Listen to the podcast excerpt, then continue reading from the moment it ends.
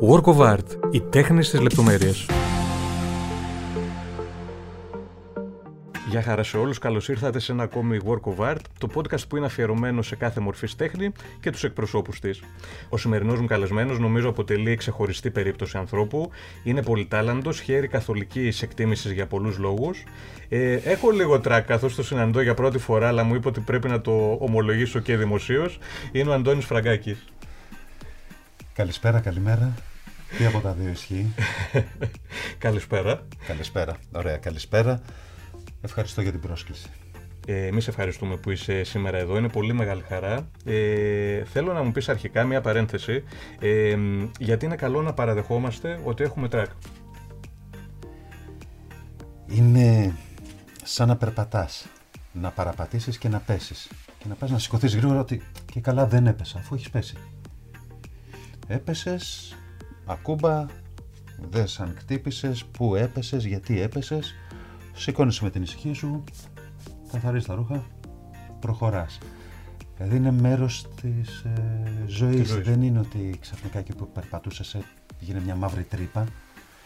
Ε, με τον ίδιο τρόπο που σωματικά πέφτεις μπορείς να νιώσεις μια ανησυχία. Καλύτερα να την παραδεχθείς. Ε,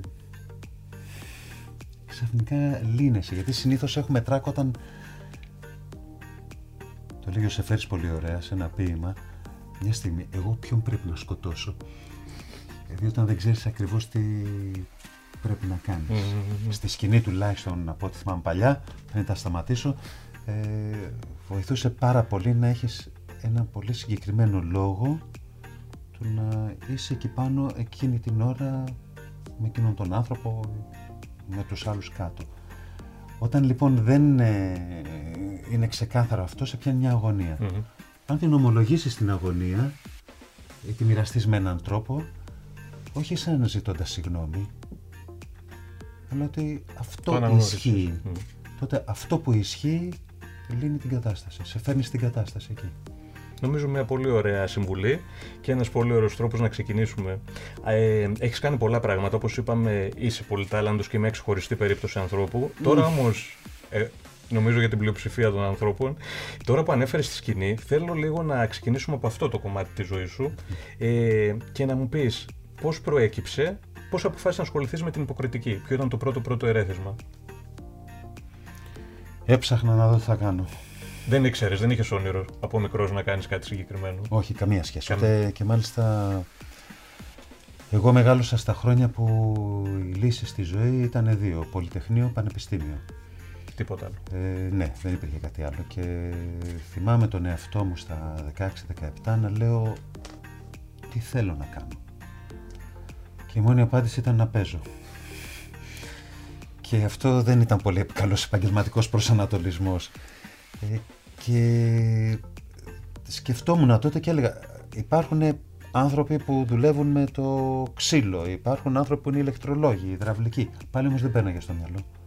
Δηλαδή μπορούσα να το πω έτσι, αλλά δεν μπορούσα να το νιώσω σαν επιλογή μου και δεν μπορούσα να βρω τι να κάνω. Ε, αυτό συνέχισε για πολλά χρόνια. Επειδή λοιπόν δεν ήξερα και ζήλευα μάλιστα τους ανθρώπους που μου λέγαν ε, εγώ από μικρός κατάλαβα ότι ήθελα να γίνω αυτό, λέω κοίτα να δεις.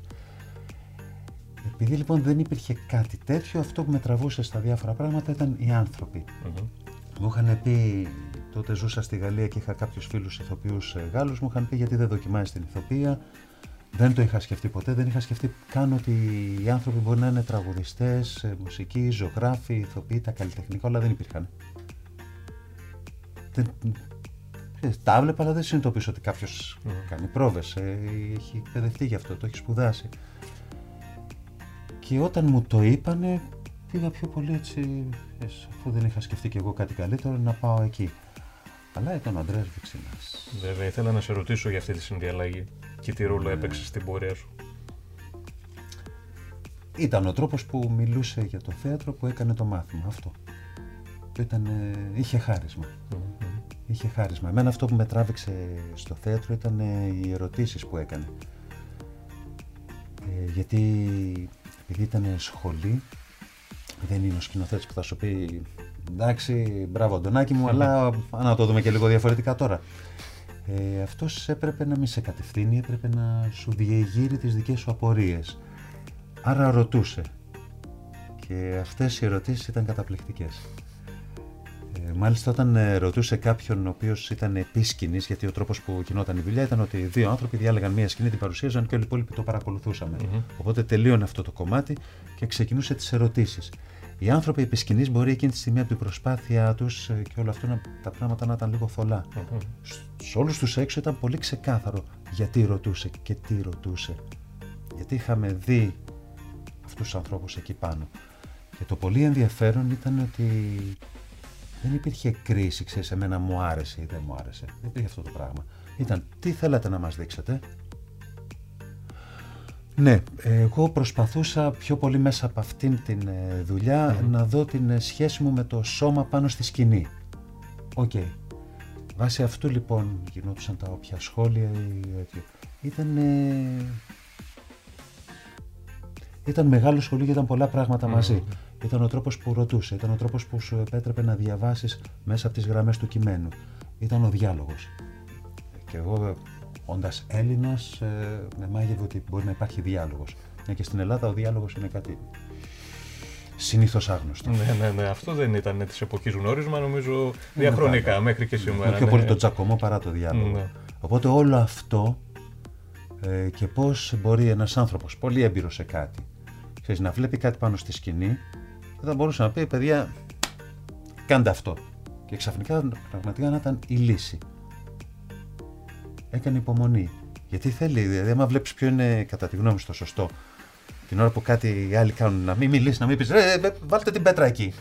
Ξέρεις, να μην πεις τίποτα, αλλά να κάνεις ναι. υπομονή, να πεις άστο. Γιατί, γιατί μετά πηγαίνεις μόνο στο δικό σου δρόμο αν δεν κάνεις υπομονή.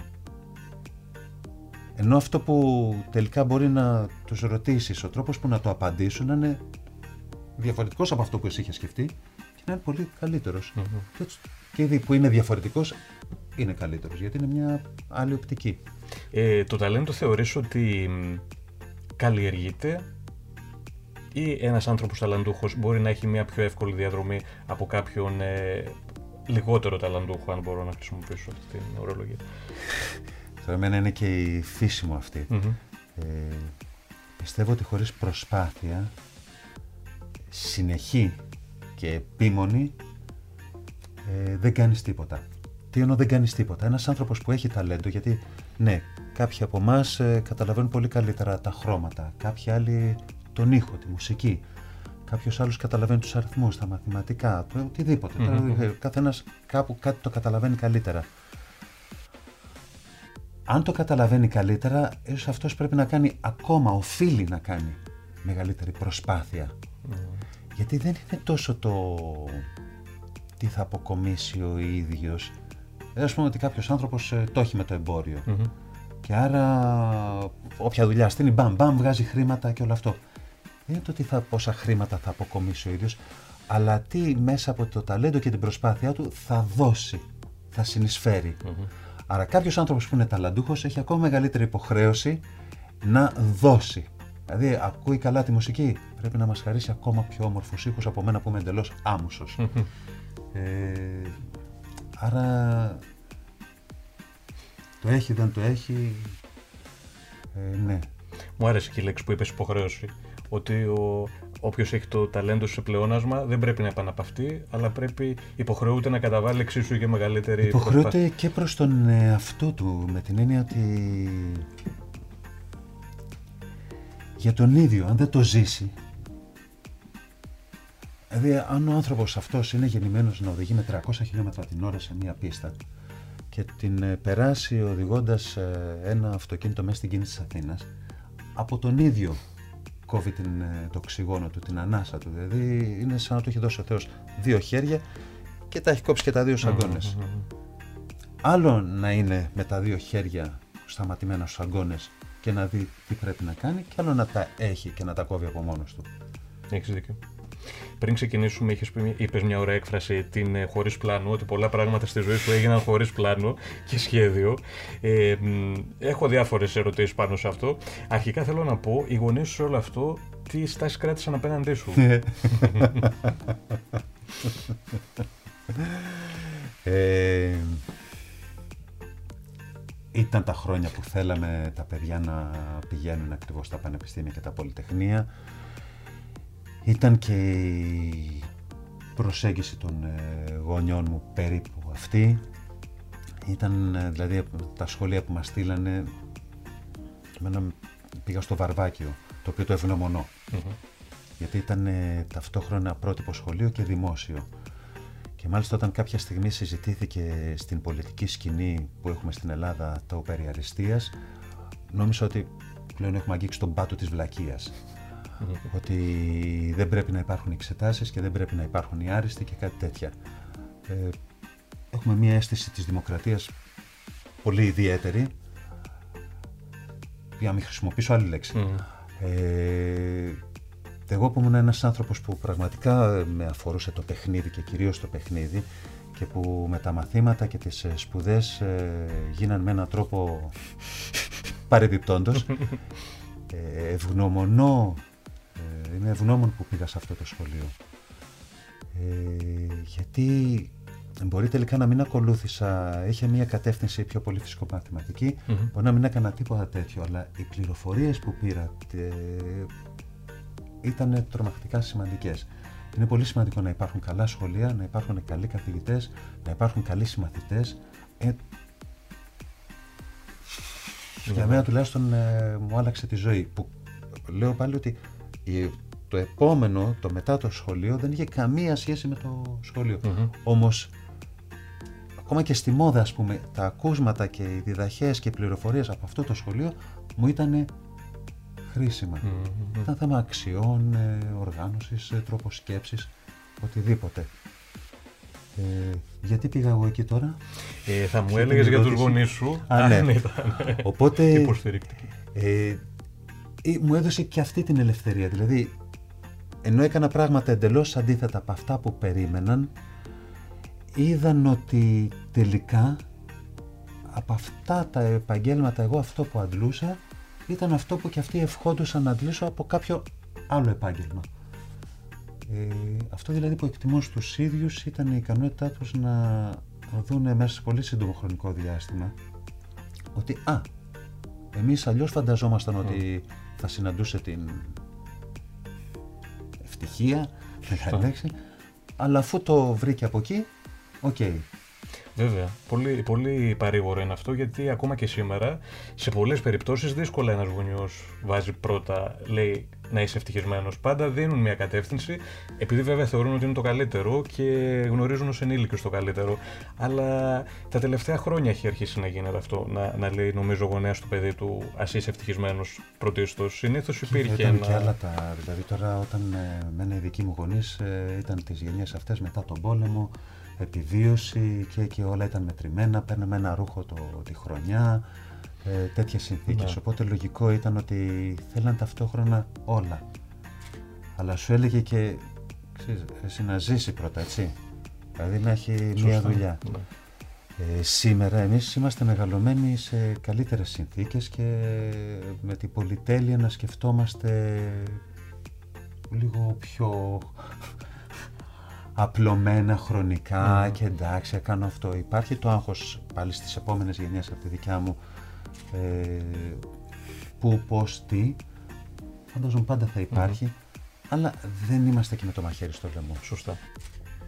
Οπότε τους καταλαβαίνω απόλυτα. Καταλαβαίνω απόλυτα γιατί οι σημερινοί γονείς ε, τα σκέφτονται λίγο διαφορετικά τα πράγματα. Αλλάζουν και οι πληροφορίες. Ε, είναι διαφορετικά τα ακούσματα. Είναι πολύ περισσότερα τα ακούσματα. Αλλά για εμένα προσωπικά ο τρόπος που έζησα που ήταν πολύ ευάλωτος με την έννοια ότι ποτέ δεν ήξερα τι ξημερώνει ήταν πολύ σημαντικό να ξέρω ότι κάπου πίσω υπάρχουν γονείς που με υποστηρίζουν. Σωστό, βέβαια, βέβαια. Που αποδέχονται την κουταμάρα μου το, το, το, με έναν τρόπο ότι το αποδέχονται και με υποστηρίζουν. Ε, πολύ σημαντικό. Έχεις δίκιο. Ανέφερες ε, λίγο πριν ε, τη μόδα. Θέλω να πω ότι αν κάποιος διαβάσει ε, οποιοδήποτε βιογραφικό σου, πάντα αναφέρεται με πολύ εντυπωσιακά λόγια ότι ήσουν ένας από τους ανθρώπους που έκανες καριέρα εντός και εκτός Ελλάδας και μέχρι και σήμερα είσαι σημείο αναφοράς. Θέλω έτσι από απόσταση να μου πεις Ε, τι θυμάσαι χαρακτηριστικά από εκείνη την περίοδο, αν είναι νοσταλγείς τίποτα ενδεχομένως και πώς ξεκίνησες φυσικά. Ε, αυτό που ήταν για μένα εντυπωσιακό ήταν καταρχήν δεν ήξερα τίποτα για τη μοτα και όταν συναντούσα και τους όποιους συναντούσα δεν ήξερα τι είναι αυτοί οι άνθρωποι.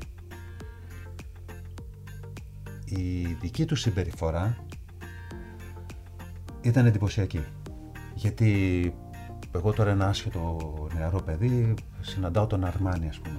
Ο Αρμάνι δεν έρχεται να πει Παιδάκι μου γλυκό, περίμενε μια στιγμή να καταλάβεις, εγώ είμαι ο τάδε και κάνω αυτό και κάνω τούτο. Επειδή εσύ δεν το ξέρεις, να σου το εξηγήσω, έτσι. και να κάτσεις στο πλάκι, να το βουλώσεις και να ακούς και να κάνεις πράγματα. Ποτέ. Ε, σε άκουγαν, σε αντιμετώπιζαν σαν ίσο. Ε, αυτό ήταν το ένα πολύ πολύ βασικό. Ε, το δεύτερο ήταν ότι είχε κόσμο από παντού. Από διαφορετικές ε, τάξεις. Ε, είναι ένας άνθρωπος ο οποίος είχε φύγει από το Βιετνάμ πρόσφυγας και μετά έγινε επικεφαλής του Ικουντιό στο Μακιγιάζ. Ε, τον άλλον ε, είχε γλιτώσει από... ήταν σε μια ομάδα Ιταλογάλων που κλέβαν σούπερ μάρκετ και μαγαζιά και τέτοια και ήταν ο μόνος που τη γλίτωσε, της καπουλάρισε, πήγε στην Αγγλία, γύρισε, έχει γίνει ένας μεγάλος διάσημος ε, ε, φωτογράφος και διαφημιστής ε, και καλλιτέχνης βίντεο κτλ. Mm. Ήταν άλλοι άνθρωποι από άλλα κλίματα. Ήταν όλοι εκεί χωρίς κανένας να έρχεται να σου να φέρνει μπροστά ότι εγώ είμαι αυτός και Πάει και τούτο και ναι, τέτοια, ναι. να σου φέρνει στη μούρη ότι κοίτα να δεις πρέπει να με σέβεσαι εγώ είμαι πρόσφυγας. Είμαι καταραμένος από τη ζωή και τα, οπότε ή ο άλλος να σου λέει εγώ είμαι ο τάδε και πρέπει τίποτα. Ε, ότι υπήρχε πολύ... Έμαθα ένα αλφάβητο πώς να φέρεσαι σε μια δουλειά ε, και πώς να υποστηρίζεις. Δηλαδή δεν υπήρξε μία φορά που πήγε να υπάρξει πρόβλημα, μία που πήγε να υπάρξει πρόβλημα πληρωμής από πελάτη, ήρθε ο φωτογράφος αμέσως και είπε «Όπα, τι συμβαίνει, από μένα δεν θα δεις ούτε Polaroid στον πελάτη». Mm-hmm. Αυτό είναι σημαντικό γιατί ο πελάτης είναι σημαντικός, όχι εγώ. Mm-hmm. Μοντέλα υπάρχουν Πελάτες δεν μπορεί. και όμως υποστήριξε, γιατί αν δεν υπάρχει αυτή η υποστήριξη, η ελεύθερη αγορά δεν μπορεί να υπαρχει Ε, οπότε ήταν τέτοια πράγματα πιο πολύ. Και τη δημιουργικότητα φυσικά και το πάθος των ανθρώπων. Και για μένα πάλι ήταν. Γιατί μια και εγώ δεν είχα κάτι να θέλω πολύ, το να βλέπω τον τρόπο που αυτοί παθιαζόντουσαν. Ε, ήταν εντυπωσιακό. Κοίτα να δεις. Φαντάζομαι ότι ε, έζησες στο εξωτερικό για μεγάλα διαστήματα και συνάντησες και, και διάφορους ανθρώπους όπως τον Αρμάνι που μας ανέφερες. Υπήρξε κάποιο είδους συμβουλή, κάποια συζήτηση που είχες με κάποιον άνθρωπο εκεί, την οποία την κρατάς μέχρι και σήμερα;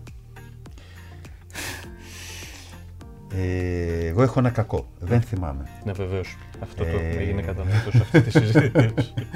Δεν είναι καλό, γιατί η μνήμη είναι σημαντική. Το καλό από την άλλη είναι ότι με έναν τρόπο κάπως αυτά χωνεύονται, λιώνουν και κάπου πάνε και κάθονται. Ε, δεν μπορώ να θυμηθώ. Ξέρω και μου έρχονται πρόσωπα στο νου όταν ε, το σκέφτομαι που ήταν ε, πολύ σημαντικοί άνθρωποι. Όχι σημαντικοί επειδή τους ήξερε ο κόσμος. Ε, σημαντικοί γιατί ο καθένας στην στιγμή μου είπε κάτι. Οπότε... Αλλά χωρίς να υπάρχει μία φράση να μου έχει μείνει ή μια άλλη να μου έχει μείνει. Είναι μια αίσθηση παρόλα αυτά ε, που νομίζω ότι ουσιαστική από, από τότε. Ε, νοσταλγείς κάτι ποτέ στη ζωή σου γενικότερα, είτε περιόδους που είτε επαγγελματικής είτε και προσωπικής φύσεως ας πούμε; Όχι. Όχι έτσι. Είμαι από τους ανθρώπους που τους αρέσει να μεγαλώνουν. Αυτό σηκώνει κουβέντα επίση. Μου αρέσει να περνάει ο χρόνος, να προχωράς. Ε, δηλαδή δεν θα γύρναγα πίσω. Αν μου λέγανε τώρα που κοντεύω στα 60 ότι ξέρεις κάτι να πήγαινε στα 20 και αυτά. Όχι. Το έζησα μια χαρά, τελείωσε και τα 30 και το 40 και το 50. Πολύ ωραία, είμαι έτοιμος για το 60 και ό,τι θέλει. Α έρθει. Ναι. Ε, πάνω σε αυτό που λέμε τώρα για το θέμα της νοσταλγίας, ούτε αν γυρνούσες το χρόνο πίσω, το θυμήθηκα, θα έκανες κάτι διαφορετικά οπότε; Όχι για πολλούς λόγους. Ε, ένα γιατί το έκανα. Ουφ, ξέρεις, θέλω να δω. την έβαλα την προσπάθεια, την έκανα. Μην ξαναμπλέκουμε τώρα. Ε, δεν υπάρχει μέτρο σύγκρισης γιατί θα έπρεπε με κάποιο παράξενο, με κάποιο ιδιαίτερο τρόπο να είμαι ο Αντώνης Α που κάνει αυτό το πράγμα και ο Αντώνης Β που έκανε αυτό. Μμμ. Πάλι θα οδηγούσε σε άλλες διαδρομές. Μμμ, μμμ. Ε, πιο πολύ πιστεύω ότι είναι η εντυμότητα Μμμ. με την οποία κάνεις κάτι. Ε, ελπίζω ότι υπήρχε αυτή ε, στα πράγματα που έκανα ε, και γι' αυτό δεν... Ε, δεν είναι ότι δεν απέτυχα σε πράγματα, Ναι, πο- ναι, βέβαια. πολλές, πολλές φορές, έτσι. Ε, Μα οι προθέσεις με το αποτέλεσμα πάντα μπορεί να διαφέρουν, Ναι. ε, βέβαια. Δηλαδή και πάντα είχα την απορία αν θα έπρεπε να έχω ασχοληθεί με την ηθοποιία ε, γιατί εμένα μου προσέφερε πολλά για τα κείμενα. Δεν ήταν το παραστασιακό κομμάτι να ανεβαίνω πάνω στη σκηνή αλλά με την, το λέω με την έννοια του ότι ξέρεις, αν τελικά υπηρέτησα εγώ αυτό το χώρο ή όχι Μμμ. από, από αυτή την πλευρά. Από την πλευρά μου όμως, Μμμ. οι απορίες μου, οι προβληματισμοί μου και η προσπάθειά μου είχε μία εντιμότητα. Συγκρίνοντας τώρα τη συμπεριφορά μου στην, ε, στη γιόγκα σε σχέση με την ηθοποιία, βλέπω ότι ας πούμε δεν ψάχνω τις πληροφορίες, δεν έψαχνα τις πληροφορίες όπως ε, τις ψάχνω στη γιόγκα. Μμμ. Αλλά στις πρόβες, ναι, προσπαθούσα να μάθω από τους ανθρώπους. Δεν θα πήγαινα να παρακολουθήσω κάποιο άλλο σεμινάριο, ξέρεις, τέτοια Ναι, ναι, πράγματα. ναι. Μμμ, μμμ. Όμως στις πρόβες ήμουνα, ελπίζω πολύ και πιστεύω, έντιμος. Δηλαδή ό,τι μπορούσα να κάνω και όσο χρόνο μου ζητεί να αφιερώσω, να τον αφιερώνω. Και εκτός προβών. Μόνο Ναι, γιατί ναι. μια δουλειά που δεν σταματάει, ξέρεις, επειδή βγήκες πίσω έξω από, την, ε, από το θέατρο ή το γύρισμα ότι κλαίκλεις στην πόρτα, πάμε για άλλα. Και γι' αυτό το λόγο δεν ε, μετανιώνω ή δεν θα ήθελα να επιστρέψω σε κάτι. Μμμ, μμμ. Αυτό. Για τον πολύ κόσμο που δεν σε γνωρίζει, επειδή ανέφερες στη γιόγκα, αυτό φάνηκε λίγο ως τροφή ζωής και καριέρας. Δηλαδή ήταν μια μεγάλη αλλαγή που νομίζω δεν είχαμε, δεν την περιμέναμε. Δεν ξέρω βέβαια εσύ αν την αντιλήφθηκες ως τροφή. Θέλω λίγο να μου πεις ε, για αυτό τον κόσμο της γιόγκα, πώς μπήκε στη ζωή σου, γιατί διάβασα μια πολύ ωραία ιστορία ότι και αυτό εννοείται έγινε τυχαία όταν ζούσες στη Νέα Υόρκη. Ε, ναι, αυτό πραγματικά ήταν. ε, γιατί δεν ε, ήξερα τίποτα, τι είναι. Είναι παράξενο να σκέφτεσαι το τότε, χω- το τότε χωρίς το διαδίκτυο. ναι, βέβαια. Πολύ σωστό αυτό. Δηλαδή σήμερα, όταν λέμε πάμε ρε παιδάκι μου να περάσουμε ένα Σαββατοκύριακο εκεί. Το εκεί θα μπεις, θα δεις φωτογραφίες, θα δεις τους δρόμους, θα δεις τη διαδρομή, πώς θα φτάσεις. Αποστάσεις, Ναι, ναι. τα, έχεις, ε, τα ξέρεις, ξέρεις πολλά. Ε, τότε όταν έλεγες ε, πάω εκεί, δεν ήταν και ακριβώς έτσι τα πράγματα. Πήγαινες εκεί και δεν ήξερες τι σε Βέβαια, περιμένει. Ήταν το άγνωστο κάπως. Με τον ίδιο τρόπο λοιπόν δεν υπήρχε καμιά πληροφορία, εκτός και αν έπεφτε, αν πήγαινες σε βιβλία, σε ανθρώπους, ε, ξέρεις, ε, για πολλά πράγματα. Σίγουρα για μένα για τη γιόγκα. Δεν ήξερα τι είναι. Δεν είχα καν εικόνα του τι μπορεί να είναι. Δηλαδή, αν μου έλεγε κάποιος ότι κοίτα να δεις, γιόγκα είναι ο τρόπος που παίζουν μπουνιές οι πυγμαίοι, θα έλεγα Όχι, είναι ο τρόπος που παίζουν μπουνιές οι πυγμαίοι. Και αν μου έλεγε είναι ο τρόπος που οι Εσκιμόοι πε- σκέφτονται να πετάξουν διαστημόπλιο στον Άρη, θα έλεγα Οκ, αυτό Ναι, είναι. φυσικά. Αλλά περπατούσα σε πάρα πολύ κρύο και πάρα πάρα πάρα πολύ κρύο και έλεγα «Ρε εσύ τζάμπα αναπνέω εδώ πέρα αφού έτσι κι αλλιώς θα πεθάνω είτε από το κρύο από την, απτέμενη- ή από την επόμενη παγωμένη αναπνοή.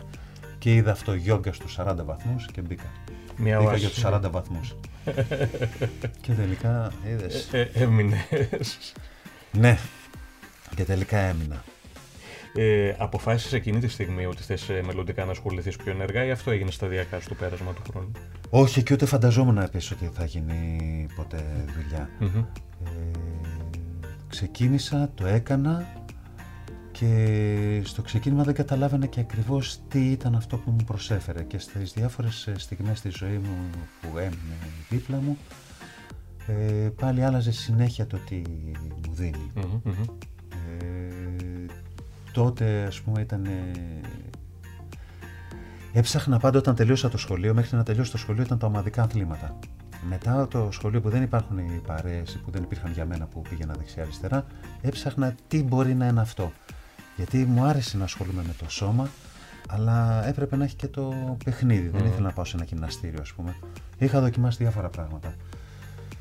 Ε, αργότερα όταν συνάντησα το χορό, Μμμ.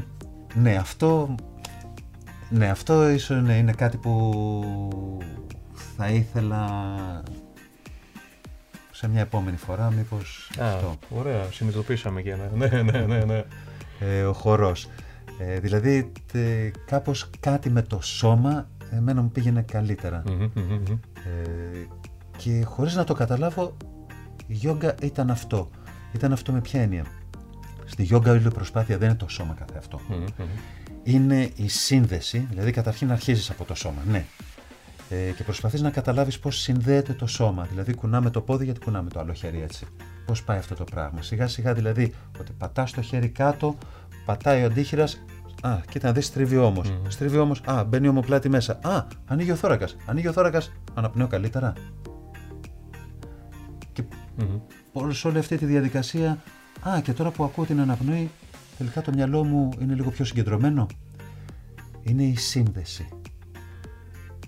Το σώμα με το σώμα, μετά το πώς αναπνέεις, πού αναπνέεις, πώς αν αναπνεύσεις έτσι, αν αναπνεύσεις αλλιώς, τι γίνεται, πώς έρχεται το μυαλό και πώς τροφοδοτείται από αυτή την ιστορία, πώς μαθαίνει το μυαλό κάτι πολύ σημαντικό, να μην είναι ούτε αυτός ο τραμπούκος που έρχεται συνέχεια και τραβάει, σε τραβάει δεξιά-αριστερά και εκεί που πας να κάνεις κάτι σου πετάει 100.000 άλλες σκέψεις, ούτε αυτός ο κριτής πάλι σκατά τα έκανες, Μμμ. ε, ή μπράβο, ξέρεις, όλα αυτά τα Ναι, ναι, ναι. παράσιτα. Αλλά που μένει εκεί σαν ε, παρατηρητής. Σαν παρατηρητής όμως που ψάχνει να κατανοήσει και έτσι να προχωρήσεις σε βάθος. Οπότε όλα αυτά σιγά σιγά και μέρα με τη μέρα και με την πρακτική και πάλι και πάλι και επειδή πια το κάνω και σαν δάσκαλος και μέσω των μαθημάτων και των μαθητών και εγώ σαν μαθητής αλλά και με τους ανθρώπους που έρχονται σαν μαθητές καταλαβαίνω όλο και περισσότερο και πάλι και πάλι και πάλι και πάλι και κάθε μέρα και κάθε στιγμή αυτό το πράγμα ότι εμένα τελικά αυτό που μου προσέφερε είναι η αναγκαία για μένα άσκηση σωματική αλλά επίσης με βοηθάει να συνδεθώ και να καταλάβω. Να συνδεθώ με μένα, να καταλάβω κάπως καλύτερα εμένα, έχω δρόμο ακόμα, αλλά και με τους άλλους ανθρώπους και με το τι είναι ζωή. Απάντησε και στην επόμενη ερώτησή μου που θα ήταν ε, ως δάσκαλος πια ε, τι διαφορετικό συνειδητοποίησες ότι σου προσφέρει η γιόγκα ε, από τη θέση του μαθητή; Νομίζω είναι αυτό που είπες. Είναι, ξέρεις και γιατί σαν δάσκαλος έχεις ε, ακόμα μεγαλύτερη ευθύνη στο πώς προσεγγίζεις την πρακτική. Μμμ. Δηλαδή άλλο το να πεις ότι κάνω πρακτική, ναι είναι ο άλλος δάσκαλος εκεί, τι μου λέει να σηκώσω τα χέρια και τα σήκωσα. Επαφίεσαι. Μμμ, μμμ. Ακόμα και αν περάσει το στάδιο που κάνεις μόνος σου, ε, πάλι λες, ok, είναι για προσωπική κατανάλωση. Όταν πρέπει να το κάνεις για κάποιους άλλους ανθρώπους, είναι λίγο ευθύνη. Εννοείται.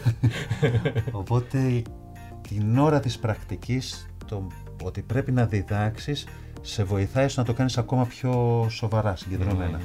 Την ώρα που το διδάσκεις, η αντιμετώπιση των διαφορετικών, ε, ο κάθε άνθρωπος που έχει το διαφορετικό σώμα, τη διαφορετική ψυχοσύνθεση, το διαφορετικό μυαλό, πώς αντιμετωπίζει αυτό που λες και πώς σου λέει «Α, εντάξει, εγώ το κάνω αυτό έτσι, εγώ δεν... ε». Πάλι είναι άλλη οπτική. Έχει πλάκα γιατί μοιάζει με το θέατρο σε τι. Μμμ. Σου δίναν ένα έργο να διαβάσεις. Πήγαινε εσύ το διάβαζες και λέγει: OK, το κατάλαβα. Πρώτη μέρα προβών, ας πούμε, επέστρεφες, ήταν και οι άλλοι ηθοποιοί, το είχαν διαβάσει και αυτοί, το είχαν καταλάβει και αυτοί, και ξαφνικά τους άκουγες να μιλάνε αυτοί για το έργο και να λες: Εγώ αυτό δεν το κατάλαβα. Κοίτα να δεις, ρε παιδάκι μου. Και συνειδητοποίησε πόσο διαφορετικές ερμηνείες ή πράγματα που δεν τα έχεις δει καν να υπάρχουν. Και είσαι καλά, πώς δεν το είδα; Τώρα που το λέει, πώς, πώς μου ξέφυγε, Ναι. πώς δεν εγώ το, το κατάλαβα. Και εκεί καταλαβαίνεις ότι δεν είσαι και τόσο έξυπνος. Οπότε με, τον, με αυτόν τον τρόπο μοιάζει, με πολλά πράγματα μοιάζει σε μένα τουλάχιστον ε, γιόγκα και θέατρο, αλλά ένας τρόπος είναι αυτός. Ότι πώς αυτοί οι άλλοι άνθρωποι το δίνουν να το καταλάβεις Υπάρχει κάποιος τρόπος για κάποιον που δεν έχει καθόλου ασχοληθεί με τη γιόγκα, αλλά θέλει. Υπάρχει κάποιος τρόπος, ένα έναυσμα; Τι πρέπει να κάνει πρώτα, δηλαδή;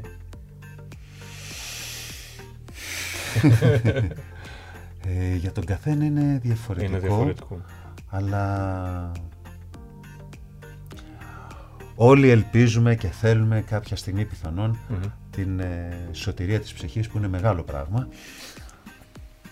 Αλλά για να ξεκινήσεις από κάπου ε, πρέπει λίγο να υδρώσεις. Ε, Αυτό όχι το αναγκαίο κακό. Δεν και καλά, γιατί ας πούμε στο είδος της γιόγκα που, που κάνω εγώ ε, δεν θα υδρώσει κάποιος. Ε, σε άλλα είδη θα υδρώσει.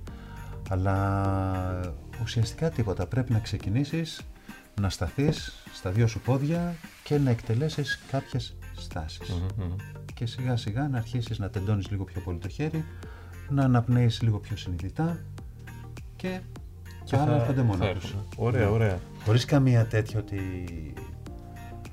Ε, το λάθος που κάνουμε είναι ότι ξέρεις, α, εγώ δεν είμαι ευλίγιστος. Δεν έχει καμία σχέση. Γιόγκα δεν απευθύνεται σε κάποιον που είναι χορευτής. Απευθύνεται στον χορευτή που έχει τραυματιστεί το σώμα του ή που θέλει να κατανοήσει κάποια άλλα πράγματα και, και, και. Αλλά απευθύνεται κυρίως σε ανθρώπους με θέματα, είτε ψυχολογικά, είτε αναπνευστικά, είτε σωματικά. Κυρίως. Σωστό. Μα γνωρίζω ότι πολλοί άνθρωποι ξεκίνησαν και ως ε, ε, μία μέθοδο καταπολέμησης ε, άγχους ενδεχομένως ή πίεσης. Άγχους, ε, προβλήματα να λύσεις με τη μέση, με αυγενικά, ε, διάσπαση προσοχής. Ε, Σωστό και αυτό είναι πολύ σύνθετο. πράγματα. Ε, Αντώνη, μία ερώτηση που πραγματικά έχω απορία να μάθω. Ε, είναι ε, προσωπικής φύσεως για το χαρακτήρα σου. Ε, με ποιο τρόπο άλλαξες και αν άλλαξες όταν έγινες γονέας; Ε. Είμαι από τους ανθρώπους που ήταν δύσπιστος με ποια έννοια. Εγώ καλά περνούσα. Δεν ε, μου άρεσε πάντα αγαπούσα τα παιδιά. Μόνο έλεγα ότι οκ, αν δεν κάνω παιδί και έλεγα πάντα ότι πλάκα πλάκα τώρα, αν δύο άνθρωποι έχουν κάνει ένα παιδί, τι θα σου πούνε μετά, ότι ξέρεις κάναμε λάθος. Τι θα το πάρουν και θα το επιστρέψουν στο ταμείο, παιδιά, ε, τελικά δεν θα το φορέσω αυτό το pullover. Πρέπει να υποστηρίξουν την επιλογή. Και λέω ότι μάλλον, ξέρεις, μπορεί και λίγο να είναι ψέμα αυτό ότι «Α, είναι μια καταπληκτική εμπειρία». Για μένα, ναι και το λέω συχνά, δηλαδή όταν ε, κρατούσα το μωρό μόλις γεννημένο ή τέτοιο στο στήθος. Ε, και ακόμα και τώρα αν μου λέγανε ότι κοίτα να δεις Αντώνη αυτά το ότι το σπερματοζωάριο και το άριο συναντιούνται και κάνουν το είναι όλα ψέματα. Ουσιαστικά τι είναι; Από το διάστημα, από το υπερπέραν έρχεται ένα σιουμ ε, μεταμφιεσμένο σε έμβριο και αυτό είναι. Έτσι γεννιούνται τα παιδιά πραγματικά. Όχι με αυτά που σας λένε στην ιατρική και σχεδόν θα το πίστευα. Γιατί ε, η ενέργεια που, πέρνα, που περνούσε μέσα μου από αυτό το πραγματάκι, έλεγες δεν μπορεί, αυτό είναι σαν πυρηνικός αντιδραστήρας. Δεν μπορεί να είναι τα 50 κάτι εκατοστά, ξέρω εγώ. Δεν μπορεί να παίρνουν αυτό το πράγμα. Γιατί δεν είναι τα συναισθήματα ή οτιδήποτε, το οποίο μπορείς να πεις... Ε, ε, Δηλαδή έχοντας το παιδί σκέφτομαι ότι η υιοθεσία είναι μια εξίσου καλή παρά το να επιμένει κανείς σε, τεχνικές να βιάζει το σώμα mm και αυτά για γονιμοποίηση. Γιατί χωρίς να μπορώ να το ξέρω και απόλυτα μια και δεν έχω υιοθετήσει παιδί έχω την αίσθηση ότι όλη αυτή η σχέση και η αγάπη και η έγνοια χτίστηκε ε, δευτερόλεπτο προς δευτερόλεπτο. Ε, όλη αυτή η φροντίδα που βάζεις, όλο αυτό το θαύμα που βλέπεις ε, τη ζωή και ε, συμβαίνει μπροστά σου. Γιατί όσο το ζεις εσύ δεν το καταλαβαίνεις. Περνάει ασυνείδητα. Κάνεις πράγματα ασυνείδητα, τα συνειδητοποιείς εκ των υστέρων. Τα κάνεις, τα συνειδητοποιείς, τα κάνεις, τα συνειδητοποιείς. Αλλά δεν μπορείς να εκτιμήσεις το πώς ξαφνικά μπουσουλάει και πώς από το μπουσούλημα σηκώνει το όρθιο το πόσο μαγικό είναι αυτό το πράγμα. Ναι, ή πώς ε, το βλέμμα, ή ο τρόπος που γεννιούνται οι σκέψεις, η αναγνώριση, πώς αρχίζει να συνδέεται με το δηλαδή που λες, ναι, η ζωή είναι μαγική. Υπάρχει δεν υπάρχει μετά θάνατον, αυτό καθεαυτό είναι μαγικό και είναι δώρο. Δηλαδή πώς ε, συμβαίνει αυτό το πραγματάκι και βρέθηκε στα δικά σου χέρια, στο δικό σου δρόμο. Ε, με την έννοια ότι ακόμα και σήμερα εγώ σκέφτομαι ότι αυτό είναι παιδί μου ότι έρχεται από μένα. Δεν νιώθω κάτι Ε, και σκέφτομαι ότι ναι, η υιοθεσία είναι εξίσου ισχυρή με την, ε, γονεϊκότητα χωρίς μπο... Ναι, ναι, βέβαια. Το υποθέτω έτσι, αλλά έτσι το νιώθω γιατί το... Μα... Επειδή δεν νιώθω ότι εγώ είμαι ο πατέρας του. Και πιστεύω ότι και υιοθετημένο να ήταν το παιδί, το ίδιο θα ήταν. Ούτε ότι βλέπω, α, κοίτα να δεις, έχει, είμαι, και, είμαι και πολύ κακός με τα πρόσωπα. δηλαδή δίδυμους ε, βλέπω και λέω, ρε, εσύ, μήπως είναι αδέρφια αυτή. Οπότε δεν αναγνωρίζω κάποια ομοιότητα του παιδιού σε εμένα και να πω ότι βλέπω, το, βλέπω τον εαυτό μου και μου δίνει χαρά. Σωστά. Που πολλοί το λένε και αυτό βέβαια, ναι, ναι, ναι. Δεν είναι ακριβώς, δεν είναι κάτι ντάλεκο άλλο το παιδί για να το πω κιόλας. Ε, ναι, σήμερα λέω ότι είναι ε, μαγικό. Εν τέλει αποδείχθηκε μια εμπειρία καταπληκτική όπως ε, έλεγες ε, Ναι. στη θεωρία. Επίσης, απ' την άλλη, συνειδητοποιώ ότι ξέρεις, παλιά είχα ρωτήσει τη μάμα τη μητέρα μου κάποια στιγμή. Λέω ρε μαμά, τι σε εκπαιδεύει να γίνεις μάνα; Αφού σχολεία δεν υπάρχουν, τουλάχιστον τότε δεν υπάρχουν σχολέ. Πώς αντιμετωπίζεις το ένα παιδί, το άλλο παιδί. Και μου είχε πει με αγάπη. Δεν υπάρχει τρόπος με αγάπη. Ε, σ- για εμένα τουλάχιστον μπορώ να πω τελικά κοίτα να δεις όλες οι σχέσεις και όλη η ζωή ε, σε προετοιμάζει. Δηλαδή εγώ είχα μία σκυλίτσα για 17 τόσα χρόνια. Τη Φανή. Ε, μπορώ να πω ότι ήταν τα σκάλα μου στο θέμα αυτό. Μία από, Ναι, αλλά ναι, ναι. σημαντική. Ωραία, πολύ ωραία. Πολύ ωραία το τοποθέτησες. Και κάπου εδώ θα πρέπει να ολοκληρώσουμε. Πέρασε ο χρόνος. δεν ξέρω τι να σου ευχηθώ για τη συνέχεια. Πραγματικά, τι θα ήθελες να σου συμβεί; Έχεις κάποια εικόνα; Το όχι, δεν έχω καμία εικόνα. Χωρίς πλάνο. Χωρίς πλάνο. Πολύ σε ευχαριστούμε, Αντώνη, για την παρέα και την κουβέντα. Και εγώ ευχαριστώ.